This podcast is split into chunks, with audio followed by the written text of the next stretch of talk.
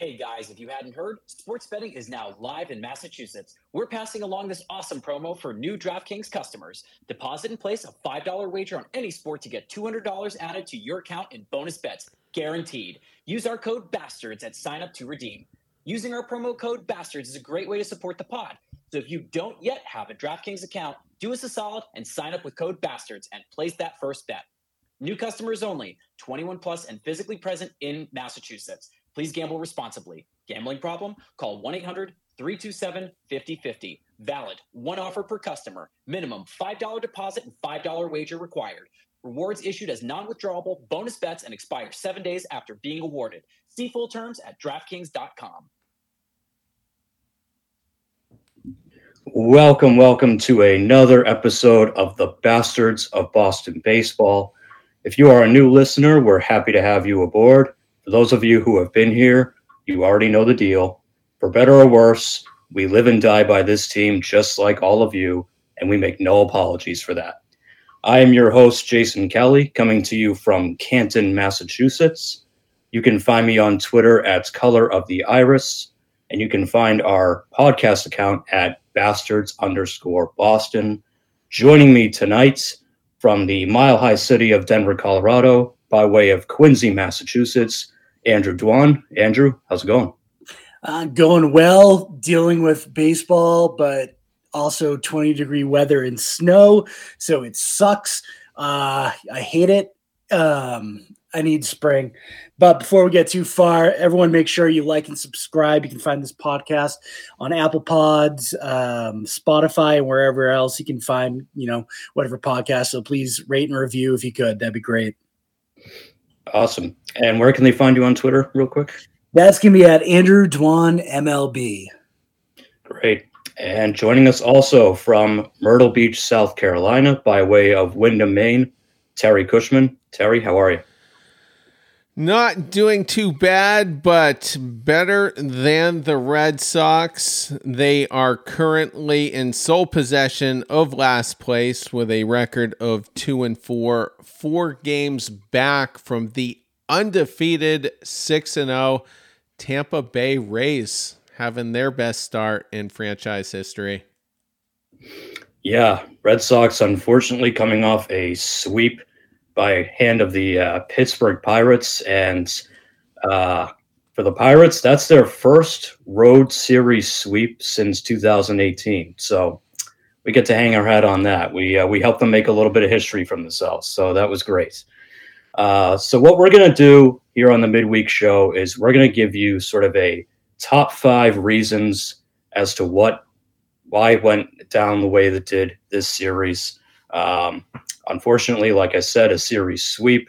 Red Sox lose all three games. So we're going to give you the top five reasons why that was. We'll start at the bottom of the list. So, Terry, go ahead. I believe this is yours. What's the number five reason on the list?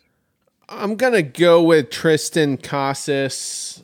The Red Sox were pretty flat uh, in games uh, two and three. And really, they, they were actually flat beyond uh, the first inning of uh, game one. Uh, they only scored, what was it? Actually, I want to say it was the third inning, actually, because Casas did hit uh, a two run shot. And then we only scored two more runs after that, the whole series.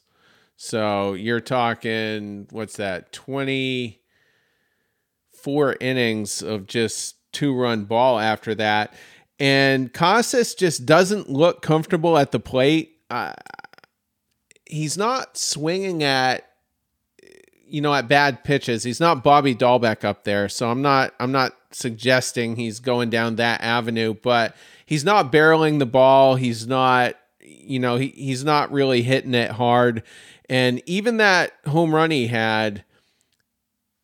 It was kind of a it was kind of a fly ball that just carried and and didn't quite wrap around the pesky pole, but it just wasn't uh, it just, it just wasn't a hard shot and I think, you know, he has to be a big part of this offense. And it doesn't matter where he's hitting in the order, but if we're not getting good production out of him, it's just I just think we're we're not as dynamic. To his credit, he did play great defense all series. I mean, he could have line drives hit at him all day long, and he he stabs them all and fields them, and no no complaints about his defense. But he is off to a, a bit of a slower start than I expected. Yeah, I mean, with Casas, I think it is very important to realize, you know, for everyone to keep in mind that, you know, this is essentially a first year rookie. He got 91 at bats at the, you know, ass end of last year when everything was decided, nothing really mattered, there was no pressure. And, you know, this year he's coming out, the defense has looked really good. He had a really bad game where he struck out and he didn't look too great on any of the strikeouts. I think he had three strikeouts that uh, that game. So game one, yeah. That was, yeah, that was tough for him. I mean, he has a great eye at the plate. He's not chasing, so that's that's awesome. I mean, not expanding the zoning. He is hitting the ball pretty hard right now. Um, you know, he's 78 percentile right now in max exit velocity, so he is hitting on the line. He had that kind of you know clutch one the other night. They you know didn't really turn into anything because they they lost, but into right center field. He just needs to get the repetitions in and I think you know once he gets more comfortable, gets a little more protection behind him, uh, maybe sees a fastball or two, he'll uh, start settling in there. Yeah, I mean, look, it's it's a six game sample size, so everything's under just a gigantic microscope right now, including Casas, um, who I think we're all pretty high on, but he he has looked a little bit uncomfortable, and it's almost like at times he's too patient at the plate, particularly in this series. I, that game you mentioned, Andrew, where he stuck, struck out multiple times. There was one at bat where he saw two breaking balls right down the pipe.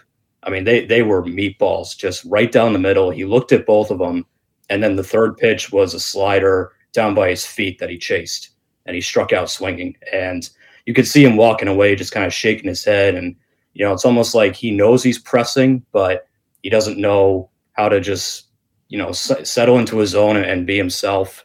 Um, I agree defensively, he's been pretty solid, although that play today where he tried to pick the runner at third on a tag play, not that, even a that play. was bad. Yeah. That was not good. Yeah. And and that's again, that's a rookie who's trying to do too much, who's pressing and his team's just lost the first two games of the series and he's trying to do everything in his power to make a play because it's that old adage somebody's got to make a play if, if the team's going to get back into it. So I can't get too mad at him for it. He's trying his best. You know, he, he's trying to get the team back in it, but it, it was not uh, a well advised play. It was it was pretty dumb, and it, it kind of cost them.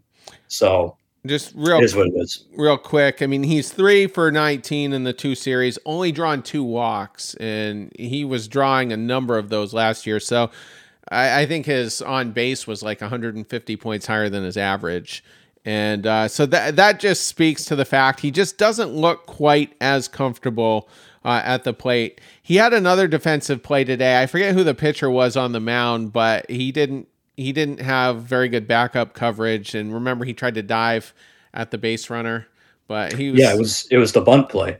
Oh, yeah, that was it, the it bunt was, play. Gotcha. It was right. when Ke'Bryan Hayes bunted towards him, and Yeah. uh, Schreiber was running over to pitch on the ball, and Casas took over and yeah. got off the base and completely kind of blew the play. So yeah, not a great game defensively for him. And that uh, bunt drove uh, Reynolds home. Uh, yeah, so that's all I got on Casas. Okay. Yeah, I mean we'll we'll see what happens. You know, we'll see what happens as the season goes on, but uh, slow start for him for sure. Uh, number four on the list, Andrew. What do we got? Well, speaking of slow starts, uh, the middle infield. Um, unfortunately, Christian Arroyo's gone off to a really slow start. Um, he's in 188. Again, I, I actually hate using batting averages right now. You know when they only have less than 20 plate appearances, but um, he has he's gotten dicked on a couple of bats. I will. I'll, I'll give him credit on there. There was one the other day where I'm sure all the hot mics, you know, picked it up and everyone heard uh, his thoughts on those two inside pitches. He, he has not looked great. Uh, hasn't looked comfortable at the plate so far, and I actually kind of expected him to get off to a faster start. He had a great spring. Um, now I'm sure he will. Uh, just God, I hope he you know gets off to you know a better start now and doesn't get dinged up. But they need him to produce because he's one of the catalysts at that back end of the uh, of the lineup. You know, what has he been around seven or eight lately? I, I feel like he's sat around there, but they they really do need him to start driving in some runs. You know, picking up some of these batters. I just I, we know he's not going to be in that position all year. Luckily, we had that Jen, uh, Jen McCarthy, the um, whoever writes for the uh, the uh, Athletic. Can't think of her last Jen name. Jen McCaffrey. McCaffrey, that's right. Eh, kind of split the difference in that. Um, saying that Trevor Story has been ramping up his workouts, so that's you know something to look forward to. Obviously, I wouldn't count on it until this. We know that Mondesi is going to be June, so he just has to pick it up for the next 50-ish games. They need some production out there. Defense has been okay there. I know he botched a couple, you know, would be double plays on transfers. One Cedric Mullins took him out uh, in the last series, but uh, he just needs to really kind of find a stride. He did have a, a decent uh, game today and uh, had his first run driven in. He had a kind of a chopper to the, uh, I think it was the shortstop, and wasn't able to field it. And the lone Red Sox run came in today, but he has been uh, pretty quiet. Let's see, two for seven in this series, and then against the Orioles over the weekend, only one for nine. So yeah, you would hope that he would be producing a little bit more and I said on the weekend show, he has to have a lot of pressure on him because there's more help coming up in the pipeline here. Uh, you know, Mondesi probably will get some looks uh, before Trevor Story gets back, and if that happens in July. But I think at the end of the day, I mean, it's going to be Story at second base. Oh, for sure. Yeah. I mean, one, one story's healthy and he's good to go. That job's his. I mean, you know, especially if Arroyo is going to play like this. Um, and it was funny because people were clamoring for Yu Chang, you know, after Arroyo got so slow start. I don't think he's the answer either, unfortunately. Um, I know he looks pretty good in the in the World Baseball Classic, but this is a little bit of a different animal that he's facing now. I think oh. that guy's more of a four A player. Oh so. for four I, with four strike, uh, three strikeouts. Yeah, Chang and uh, those visa issues didn't help Chang out either. But I do wonder, you know, if Enmanuel Valdez gets off to a really, really good start down in uh God, I almost said Pawtucket. We need a swear jar for that one. In Worcester, if you know, two weeks of hot uh, Valdez or three weeks of hot Valdez and three weeks of cold second base production, Spurs will change. I, I'd be very interested to see how that plays out. That would be particularly interesting because again, your lineup is very lefty heavy to begin with. If uh, you bring up Valdez to take out a righty bat, it's you know it's going to make yeah, Cora's life a little more difficult. I but, didn't really think of that one. But it's it's fair to say. I mean, if if Arroyo can't get it going and Yu Chang can't get it going, and Valdez is off to a hot start, you you need offense. You know, somewhere in the back end of that lineup. I don't hate the idea, but it will make it a little more complicated. Any other thoughts on Arroyo or the middle infield situation? Kike has been pretty cool as well. Um, I think he might have finally turned it up on. Uh, I'm getting my series mixed up here. My bad. Uh, no, he was 0 for 9 this series, so it was on the Baltimore series. So not a ton of production out of that middle infield offensively. Yeah, and I think defensively, Kike's been okay at shortstop. He, he already has that one throwing error where he kind of threw off his back foot. Even Youkilis pointed that one out. He said, you know, you, you can't can't back up at shortstop and, and make a throw like that. It's always going to go in the dirt, and it's just never going to go well. So hopefully those two guys start to wake up a little bit because boy, that bottom part of the lineup needs it. And in, in Kike's defense, though, well, I, I don't know if I should be defending him, but it's not uncommon for him to to have a slow start and then to turn it up and uh, start producing. Yep, that's certainly true. Uh, number three on our top five list, Terry, who we got? We have Kutter Crawford, And uh, Crawford was a little bit unlucky in that first inning. I think there was an error. There was another ball that went off the first base bag, which we're starting to see a little bit of because they're bigger bags now. And, um, but, you know, at the end of the day, he was charged with seven earned runs. All three of those um, pitches that ended up being home runs caught a pretty good part of the plate. A couple of them might have been middle in, but a lot of the league is going to going to crush uh, those types of pitches. And four innings, that's all you got out of him, you know, and they had to go to the bullpen. So um, I. When people talk about the depth in the Red Sox pitching system, I mean, he's on the higher end of that depth. And I just don't think I don't think he's viable. And this was not a good offense. I mean, there were just a few guys doing most of the damage here, and um, just not not a good start from Crawford. Also, uh, you know, walked a couple as well. So it was uh, four innings pitched, eight hits, seven earned runs, two walks, struck out six, and then three went over the fence. So not good. Yeah, with Crawford, it was a weird start. You know, I don't know why that official score changed that from an error to a hit. That seemed kind of like an injustice to uh, Kutter on that one when they switched it over. It's like, all right, well, enjoy those three runs, buddy. But um, Devers had to make that play. Quite frankly, I, I just I was shocked he didn't. Um, and I don't know where Kike was either on that. So yeah, that has that has to get caught. His his changeup looks really good. I will say that. Um, I think he got several whiffs on that. I don't think anyone made contact on it, but he did not. You know, he didn't get it done. Quite frankly, if he can give you four innings and maybe move to a swingman role, then you know that might suit him better. He had a really good stretch last year in the rotation, but they're going to have to find four arms that you know go away soon because you're going to have four pitchers that are coming back and Paxton, uh, Whitlock, um, Bello, and I'm blanking on one more, but you, I don't know who else you're going to look at. Uh, you're probably looking at Brasier, Ort, and who's the last. So I don't know if it's Crawford. I it's gonna be interesting interesting to see how these things kind of unfold. Crawford needs to come out uh, next game and really kind of pitch his ass off and really you know hold a pretty strong audition. Before Jason weighs in, it, maybe one more start, and then he must be the odd man out once Whitlock comes back. Whitlock's coming back for the Tampa series. They um, Tuesday announced like. that start. Yeah, yeah, yeah. It's the Tuesday.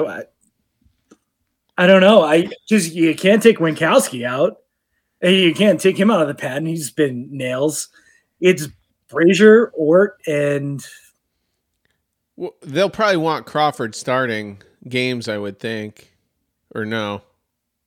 I don't know how long Bello is going to be, or how far Bello is going to be behind. Uh, you know, Whitlock on there. He's going to make one more start, I think, in the minors. Bello will, and then yeah, so he he's probably looking at late next week.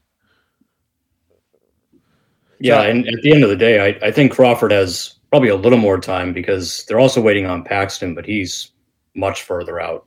Um, so he, he could buy himself some time. I think Ort is kind of an obvious one. Maybe, I don't know, maybe a Zack Kelly or something from the pen, although he's actually been pretty sharp so far. But I think Zack Kelly isn't a guy that they're super invested in long term. So look, I, on Monday I tweeted out, you know, depth pitchers are labeled as such because this is kind of what you get. There, you don't really want them starting, you know, and I, it's a game against Pittsburgh in April, so I hate to call it meaningful, but you don't want them making meaningful starts. You want them doing what Josh Winckowski's doing, where hopefully you're up by a ton of runs and he just comes in for two or three innings, mop up duty, you know, maybe gives up a run or two, but keeps you, you know, keeps your lead and just kind of does that. I think that's more in Crawford's future. I think that at times last year he flashed, at times in spring training this year he flashed. And I think a lot of people said, "Ooh, maybe they've got something here." But I think that he's just kind of a swingman, you know, and and that's where he's going to end up. So the bad news is that he was terrible on Monday and he completely took you out of the game. I know the defense let him down too, but you can't give up three dingers to that horrible Pittsburgh lineup. I know two of them are Reynolds. Reynolds is a great player, but you can't give up three home runs to that lineup and expect to be a major league starter. You just can't do it. Um, but the good news is that you know I know we got probably a couple more starts from him, but it shouldn't be too too much longer before he's really in the role that he's designed to be in. Question, real quick, before we continue: um, Are you guys a soft no or a hard no on putting Meyer in a trade package for Reynolds, having seen him, you know, do a little bit of damage? Oh, hard no. I mean, hard you can. No. Yeah, you can find an outfielder via trade if you need. I, yeah, you just call up St. Louis if you want to get an outfielder. I'm not trading Marcelo Meyer and a you know a five star elite shortstop prospect. I'm a soft no, but it I, I could be convinced to to be a hard no on it. But I, I'm always the guy that I like the proven talent. To me, Bryan Reynolds is a proven talent. He's still under 30. He's a five tool player. Now, the only problem is that you don't have room for him right now. So you'd have to jettison one of your outfielders in that deal as well. Um, but I'm I'm a soft no for now because I, I do think Meyer could be the real deal. And look, now that Bogaerts is gone, you've got a hole at shortstop you're gonna have to fill pretty soon. So I'm not exactly eager to trade my top shortstop prospect right now. Yeah, and just to be clear, I'm I'm probably I'm more of a soft no as well, I, and I'm never a big you know trade your prospects guy. You know, the audience has never heard me come on here and say let's clear it out and get talent immediately, but he was fun to watch, and every winter you'll see Red Sox fans on Twitter trying to come up with a mock trade to get a guy like Reynolds, and uh, you know he's a popular name. And, uh, I would say yeah, I, am with. There's no untradeable prospect, no such thing. But I think I honestly need a player a step above Reynolds for uh, a, a Marcelo Meyer conversation. Yeah, and I not that it makes a difference, but I, I should have prefaced it with uh, an extension in place, and I I think the Trevor Story contract and maybe add a year to that is uh, you know would be decent market value for a guy like Reynolds. Apparently, they ha- they had a the framework of a deal worked out money wise, but Reynolds wanted an opt out um, in the deal, and that was the big snag. So nothing was consummated. There was an opening day deadline that Reynolds gave the Pirates, but I guess there is um, still some dialogue uh, taking place. But if they could just get that done, find a little bit more offense, that pitching staff looked okay. Like, I, I could see they're probably about a year behind the Orioles by the looks of it, I would say. So, and uh, so anyway, uh, we are going to step aside for about 90 seconds and we will be right back.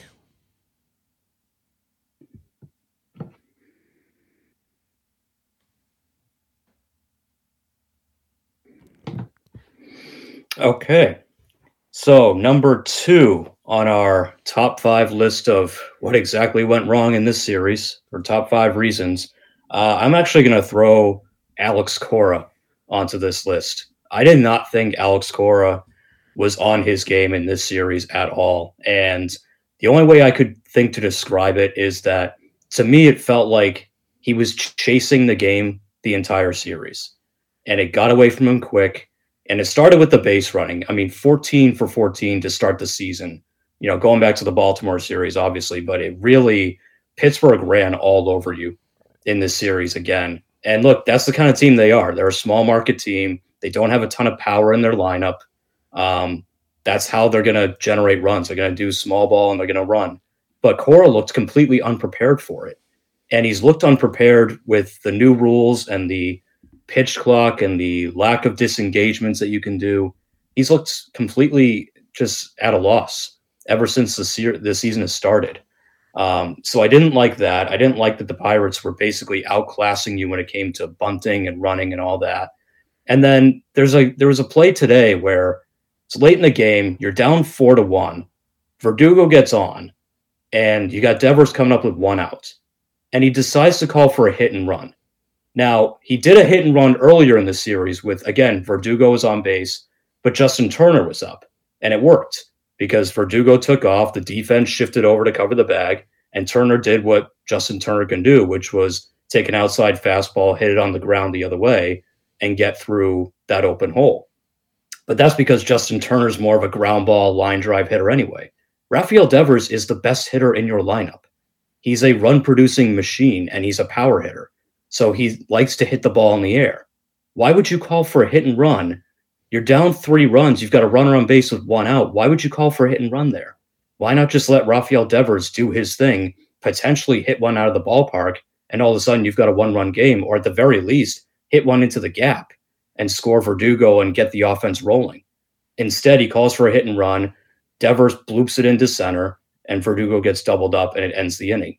Just completely took the wind out of the sails of that team late in that game. They'd already lost the first two games of the series, and it was almost like they just kind of gave up after that. And then, you know, again, today's game, Kluber was cruising. He was pitching really well. Only gave only made one mistake to Carlos Santana, and that was, let's face it, a Fenway Park special. It wasn't exactly, you know, a, a towering 500 foot home run he gave up. It was a line drive that wrapped around the pole.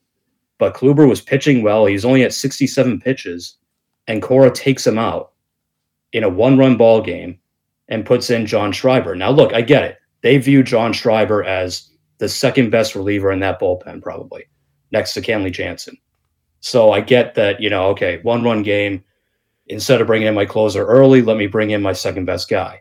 But Schreiber struggles, gets a bunch of guys on base, gives up a run. And then the next guy you bring in is Kaleb Ort, one of your worst relievers in the pen, and a guy who, like we said earlier, is probably not going to be on this team pretty soon once guys get healthy. That made no sense. It was still a close game. Your team still had a chance to get back in it. And you brought in one of your worst relievers. Where was Chris Martin? Chris Martin was one of your big prizes of the on him, like you asked him to. And he's been good so far this year. Chris Martin didn't pitch a single inning in this whole series.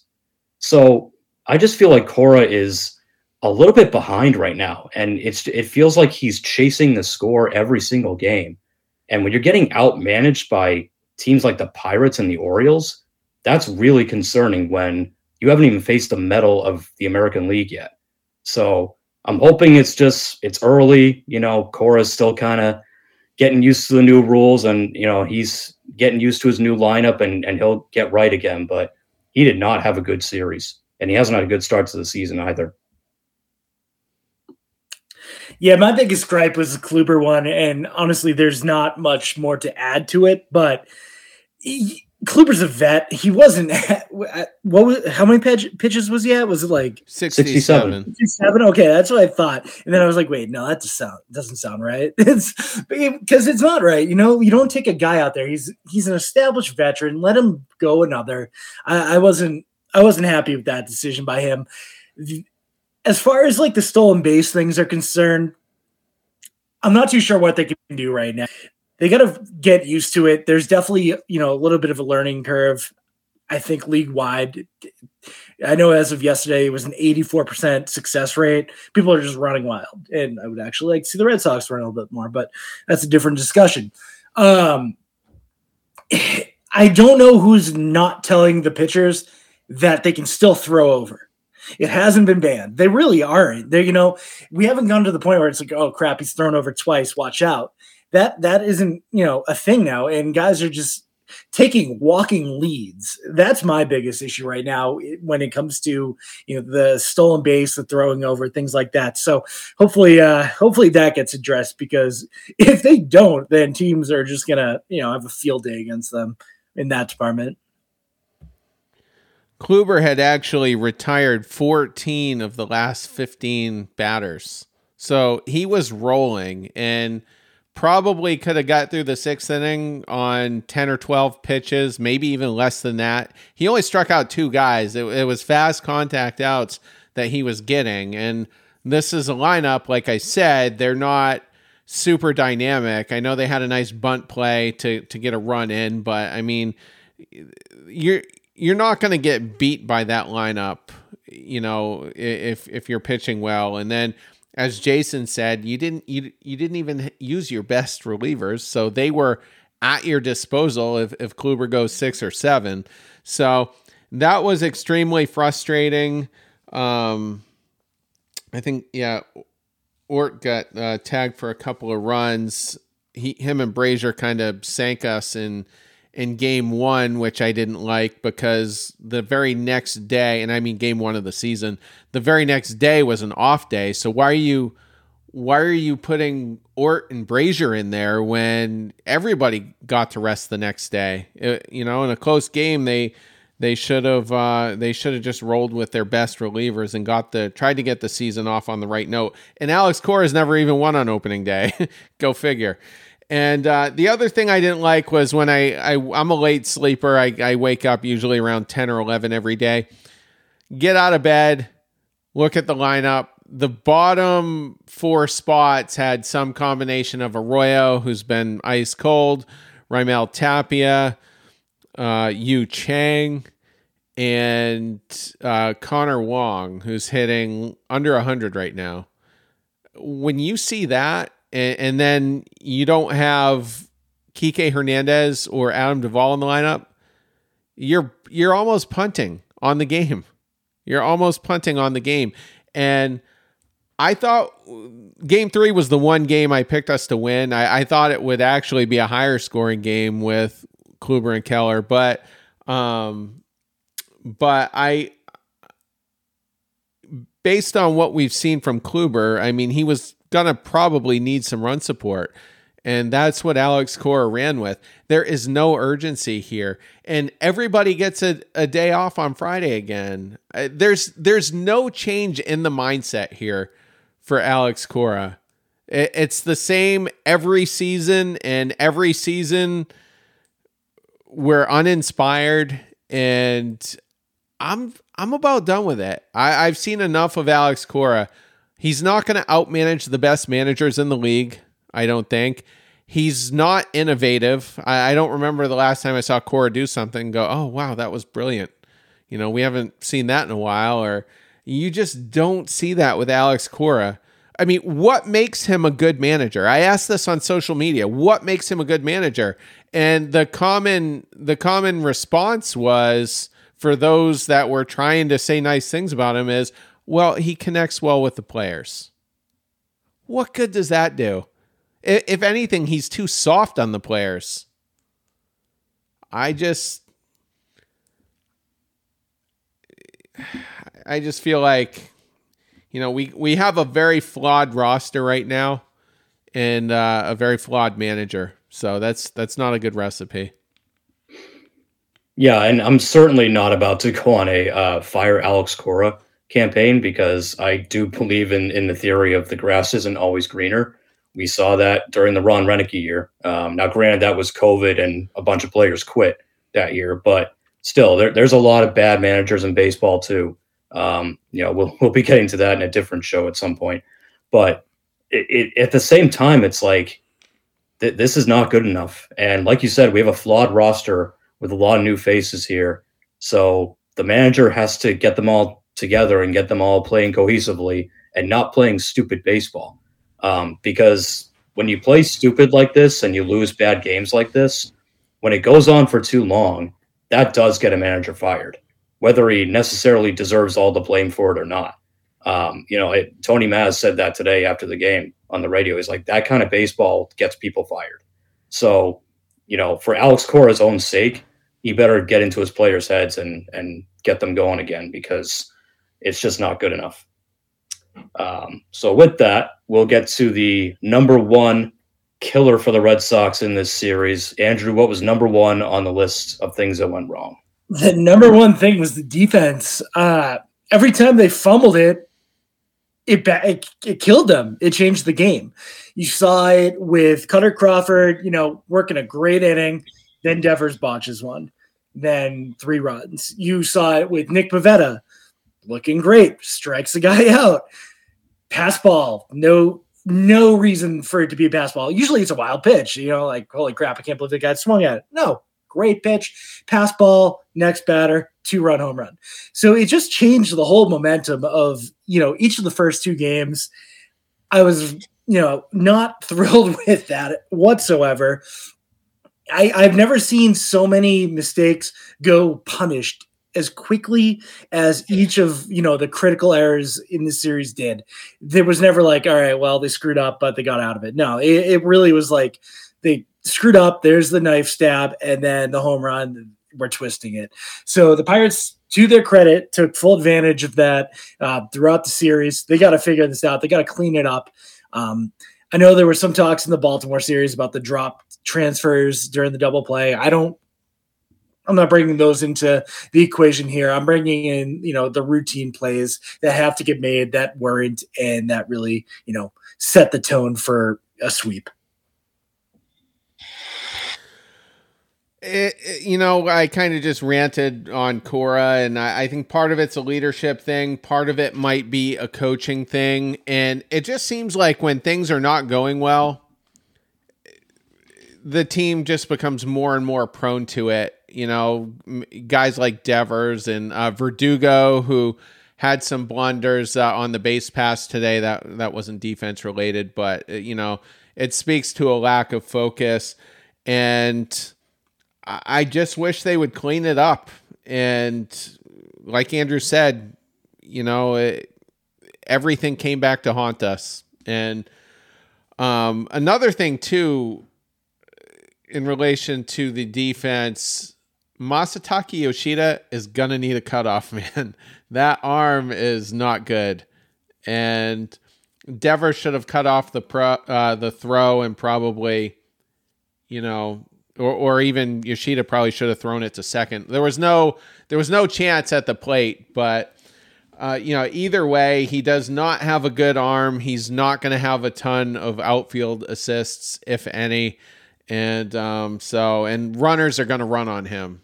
You know, I, I, think we're they're finding that out right now. So that's uh, another thing. It, it's again just a very flawed team. You know, defensively and you know it, it cost us this series for sure yeah when duvall is not playing that outfield defense is a little bit suspect um, yoshida i thought first you know first couple of games of the season i thought you know what was all the panic about his defense like all those so-called scouting reports that said he, he was a butcher in the field he looked okay you know last couple of games um, you know misplayed a ball off the wall the the throw to home that he really shouldn't have made, like you mentioned, that uh, you know nearly got or Oneil Cruz and Rafael Devers killed, um, wasn't great. Raimel Tapia is nothing special in the outfield either. Um, he, he he doesn't look comfortable anytime he's out there. Verdugo has a strong arm, but he's he's got one of those like strong arm, but doesn't know where it's going whenever he throws it. So the outfield defense can be a little bit suspect. Um, Casas, we mentioned that earlier. That that throw to third and you know jumping off the bag to try and play a bunt that didn't look good. Um, Reese McGuire, I don't blame Reese McGuire or Connor Wong for the stolen base issue. Uh, you know, I'm not bringing that into it, but I thought it was interesting. The pass ball was terrible, and then I was listening to the baseball hour and Carabas was on there, and he mentioned that you know getting an up close look at Reese McGuire, he basically said like, I don't see any arm strength when he throws to second. They look like lollipops, and guys are going to run all over him.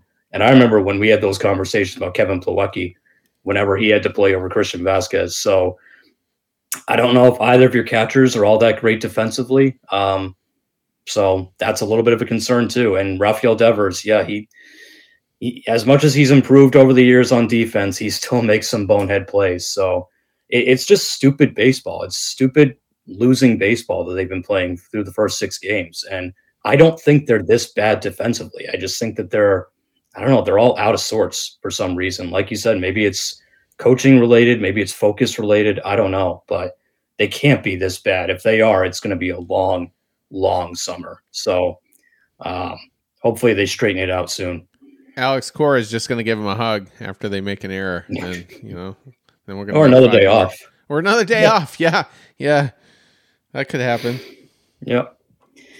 So with that, uh, we'll get into the preview of the Detroit Tigers series that's coming up. That starts tomorrow afternoon. They've got another uh, matinee day game tomorrow on Thursday or today, depending on when you're listening to this.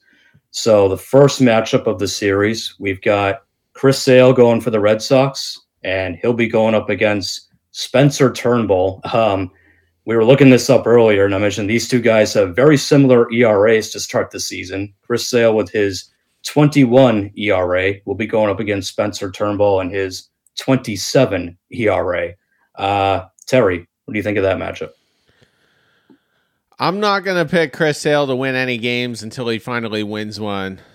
Uh, I just feel like I've never seen a guy look so emotionally defeated out there on the mound like I saw in his start against Baltimore. And Baltimore did see him what two or three times at least in spring training, so perhaps there there got to be a little bit of familiarity there, but Chris Sale he's not going to be a step ahead of this Tigers lineup as underwhelming as they might be. Um, you know, it seems like everybody else is always a step or two in front of him. So could be a high scoring game, but give me uh, the Tigers in game one. I've gone back and forth like 20 different times during this recording for this one. I'm like, God damn it. I hope he doesn't pick me first, but going second doesn't help me. Um, I want to say the bigger ballpark will help Chris Sale, though I think they did just lower the fence there. But um, I also hate the veteran team going on the road and playing an early game.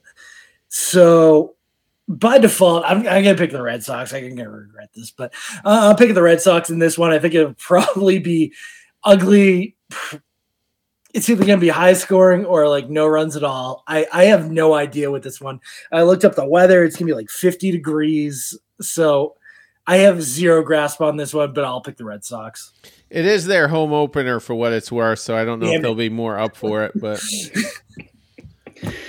Yeah, I that makes me feel good because I'm going with Detroit. Um, I this is the this just gives me the air of like the classic Alex Cora.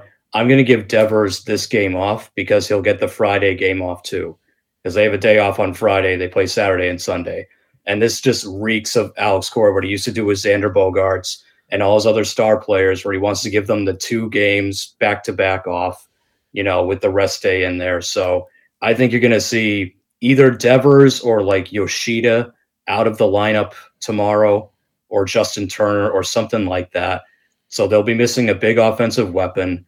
And I don't know how you can really trust Chris Sale right now, given the way that he looked uh, in his debut. I'd like to think that he's going to come back angry and he's going to, you know, with some vengeance and, and he's going to look better. But I just, I've lost all sorts of trust in that guy. So I'm going to go with Detroit. Uh, so game two will be on Saturday. Like I said, they've got the off day on Friday. That'll be at 410. And we've got Tanner Houck going up against Joey Wentz. Uh, Terry, what do you think? I'm not familiar with Wentz. Uh, you know, he's listed here as a lefty, and most of our really good bats are lefties. So uh, I don't know if that means we're going to get guys like Refsnyder in the lineup and Connor Wong and um, so I'm I'm not sure how much run support uh, Tanner will have, but he is coming off of a pretty good start. So I'll uh, I'll go with the Red Sox in game two.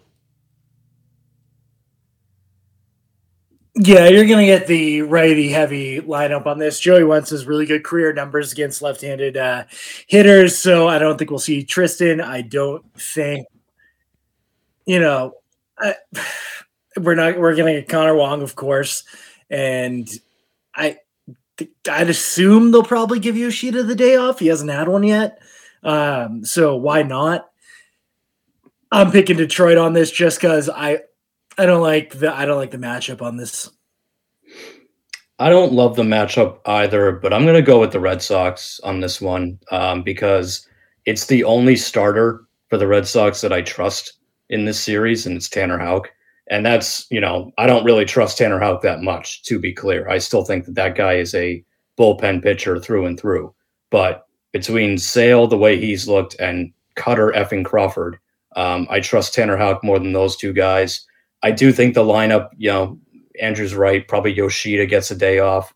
You're not going to have Reese McGuire in there. It's going to be Connor Wong. Refsnyder's probably going to get in there too. But I still think they can score enough runs. Detroit's got one of the worst pitching staffs in baseball. Um, like their their starter ERA, I think they're one of only two teams that are lower than the Red Sox right now for starter ERA. So that tells you how bad their their starting rotation has been so far. So I think the Red Sox can put up some runs, and I think this will be the one that they uh, they can pull off. So the series finale will be on Sunday afternoon, 110. We've got Kutter Crawford against Matthew Boyd, another left-hander. So uh, Terry, who you got? I'm not going to pick Kutter Crawford. I mean, he's not a guy who's going to paint the corners or get guys to chase a whole lot. He's going to be over the plate, and I think Detroit will probably find ways to put the ball in play and um, end up taking this. Let me also throw out there because I mean I, we don't play the Tigers a lot, and and um, I don't know how many opportunities I'll have for this. Their manager AJ Hinch, I will bet either of you money he goes back to Houston uh, this this offseason. And I, I think there's been a, a, you know, a wink, wink, nod, nod behind the scenes. Like, just get through the year. Dusty's going to retire because they're mum on his future. And even he's kind of playing along, like, ah, sometimes you gotta, you just gotta hang it up. And uh, I think, I think Hinch is going back to Detroit, and I think the Red Sox kind of paved the way for that by bringing back Cora. So, um, yeah, but so uh, to wrap it up, I, I have the Red Sox uh, only winning one out of three. Yeah, this one, uh, picking the Red Sox. I don't think Matthew Boyd's that good, even when he was, you know, doing his best. sort of say he's hit, pitched in five career games against Red Sox, ERA north of five. Um, I think they'll make some decent contact. I think that outfield's a lot bigger I think some of these balls are going to fall down, especially Verdugo and Yoshida. I think they should be able to spray um, around some hits with him. Um, you know, shallow line drives into the outfield. So I think they'll. Uh, I think they're going to put up a cricket number against Matt Boyd, and hopefully the, their bullpen's a little worn out by the final game the series. Yeah, I, I wanted to pick the Red Sox for this one because I don't like Matthew Boyd either. I think he's he's pretty much trash. But uh, I can't trust Kutter Crawford to keep it together for four or five innings, and it's going to depend on lot on you know how much the bullpen is used during the Sale game. If Sale only makes it two three innings, and you've got to put Winckowski in there for a lot and use a lot of relievers, and then we know Tanner Houck's not going to go deep, so you're probably going to need to use the bullpen there. Um, if the bullpen's spent and you've still got the Tampa series on the horizon, and Kutter Crawford has to stay out there for five, six innings and, you know, see the lineup a third time through, I think you could get tattooed. So I'm going to go with Detroit with that one. I got Detroit winning two out of three. Um, so I think we all have Detroit winning two out of three, actually. No, I think Andrew's got it two to one Red Sox. Um, oh, you do? Um, okay. I, yeah. it, it's also worth noting that two, well, both of their wins, the the Tigers are two and four, I think, just like us. Um, both of their wins came against the Astros, so um, you know that's a maybe maybe they got a little bit of momentum here uh, coming into their home opener. Yeah, I mean they got some interesting young guys in their lineup, so um, it could be a lot like the Pittsburgh series where you're getting beat by young guys that you don't know about yet. So we'll see how that goes. But uh, all right, any final thoughts before we wrap up for the night? I think I'm good. I think I'm good. They just got to be clean in all aspects. Just you know, on the team flight tonight, kind of man to man, figure it out, and just really go about making a business trip. Yep, especially with that Tampa series uh, lurking right afterwards. So, all right, well, we will be back with you guys. The weekend crews got you on Sunday night. They'll wrap up the Detroit series and they'll preview Tampa. Uh, that road series next week. So, from all of us here, we'll see you guys later. Take care.